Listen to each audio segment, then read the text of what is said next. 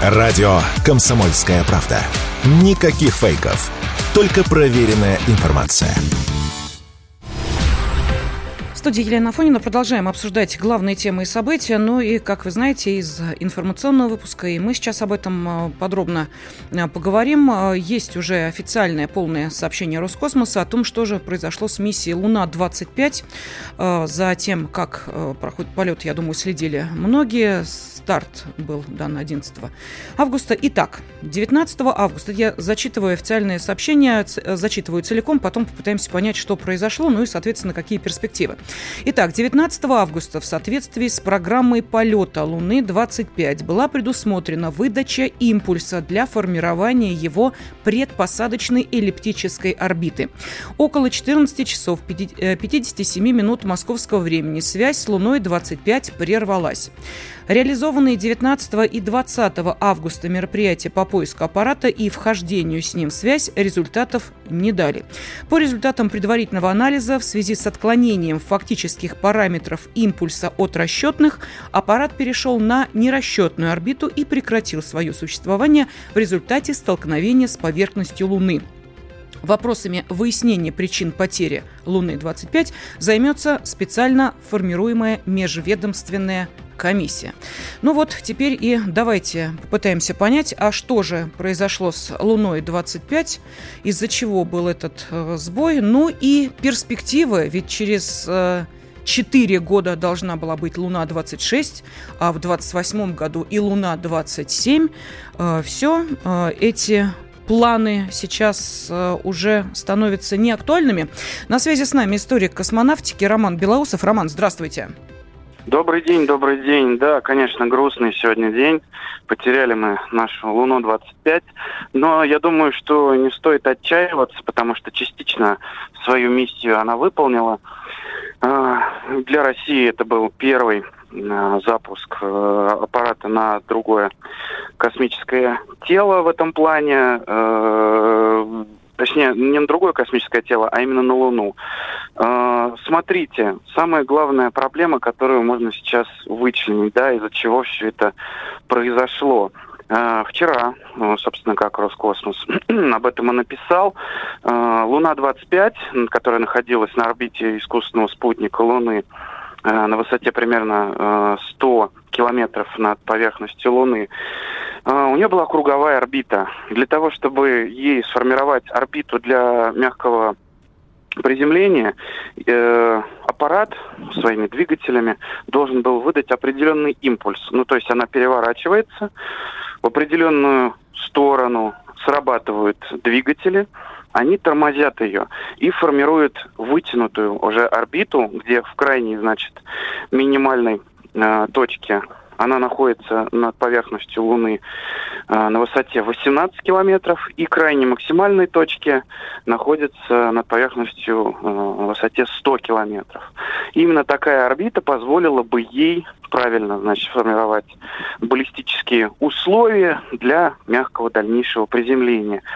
Э, как понятно из того, что, не знаю, во всяком случае, мне удалось выяснить там со всех сторон, этот импульс был выдан неправильно, и из-за этого перицентр, собственно, вот этой вот эллиптической орбиты, да, он сильно сместился, и так вышло, что вместо того, чтобы пролететь на высоте 18 километров над поверхностью Луны, а, наша Луна-25 столкнулась с Луной, ну и прекратила свое существование.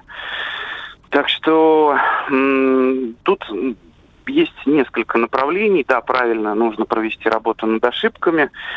В Роскосмосе, я думаю, будут в ближайшее время очень э, сильно проверять все отделы, которые были ответственны именно за передачу данных, за баллистические условия, за все остальное. Ну, то есть, в принципе, это нормально. Любая такая вот авария, она требует не столько наказания, да, там каких-то людей, ответственных за это, а работу над ошибками, чтобы следующие аппараты летели нормально. Вы упомянули Луну-26. Насчет Луны-26, я думаю, в этом плане, ну, кроме того, что, да, она будет запущена только там через 4 года, может быть, больше, пока мы не ведаем этой информации. За нее в этом плане можно не переживать, потому что Луна-26 планируется как орбитальный аппарат, то есть она будет обращаться только на орбите искусственного спутника Луны. А вот Луна-27 планировалась э, уже более такой массивной станции, нежели Луна-25. У нее должна была быть масса там в два с половиной, по-моему, даже в три раза больше. И поэтому я думаю, что Роскосмос, скорее всего, сейчас возьмет даже не дублеры, а, потому что дублера в этом плане не было, как у Советского Союза, да, там запускали сразу по два, иногда даже по три аппарата делали, они делали так с э, лунными миссиями, они делали так с марсианскими нашими э, аппаратами, э, с венерианскими. Летели сразу два космических аппарата, и если один из них выходил из строя, а, и спускались они там с разницей две недели. Если один выходил из строя, то можно было быстро провести работу над ошибками, чтобы, второй точно уже долетел и выполнил научную программу. Uh, у Лун-25 никакого дублера, к сожалению, нет, но у нее есть не, несколько даже несколько, а, если мне не изменяет память, целых 16 макетов, на которых все, все технологии отрабатывались. Я очень надеюсь, что один из них может быть пригоден для того, чтобы переоборудоваться в летный экземпляр.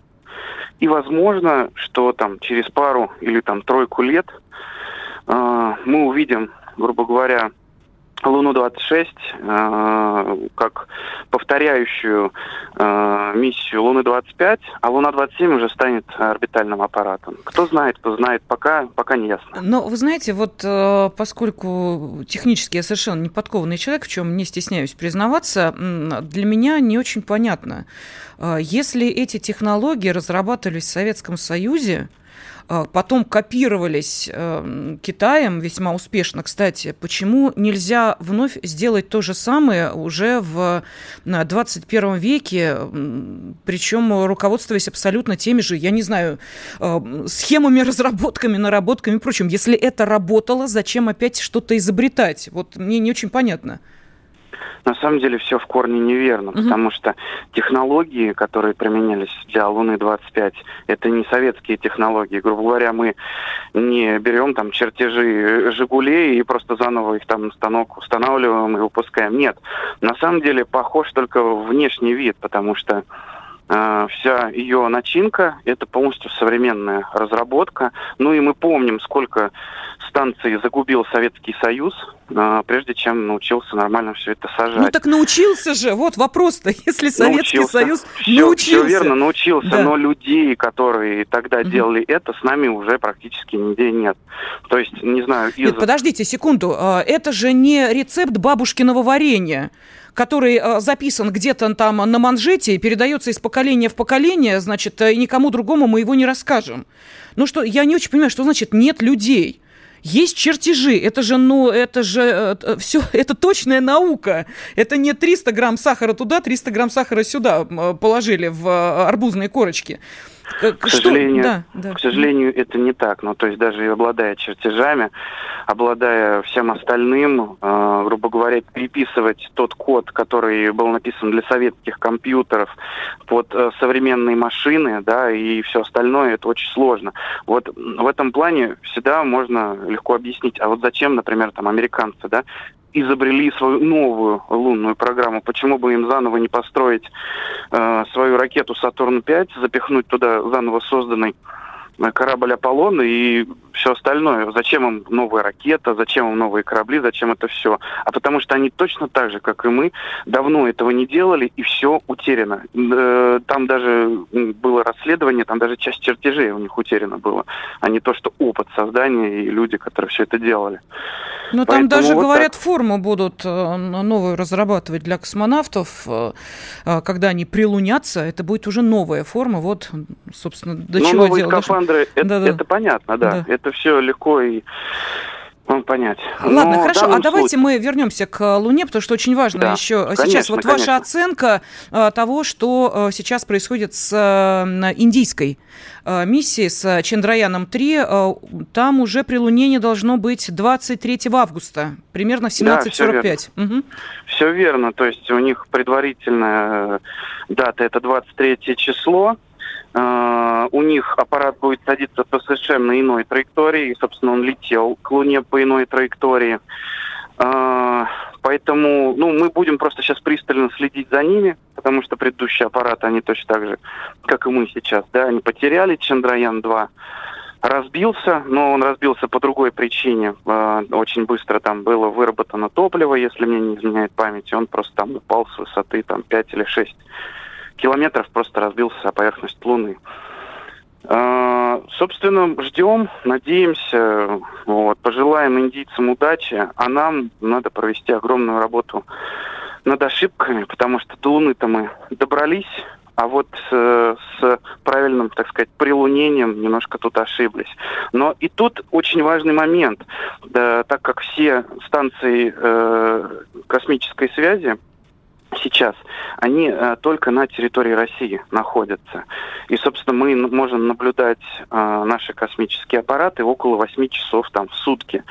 Э, в Советском Союзе эту проблему решали с помощью огромных научных э, судов с антеннами, которые в момент запуска подобных аппаратов, там, грубо говоря, одно судно там в Атлантическом океане, одно на всякий случай там в Индийском океане, парочка из них там находились в Тихом океане, для того, чтобы, ну, круглосуточно можно было наблюдать ну вот видите, еще один момент. Истории космонавтики Роман Белоусов был с нами. Спасибо, Роман. Я слушаю радио «Комсомольская правда», потому что здесь самые жаркие споры и дискуссии. И тебе рекомендую.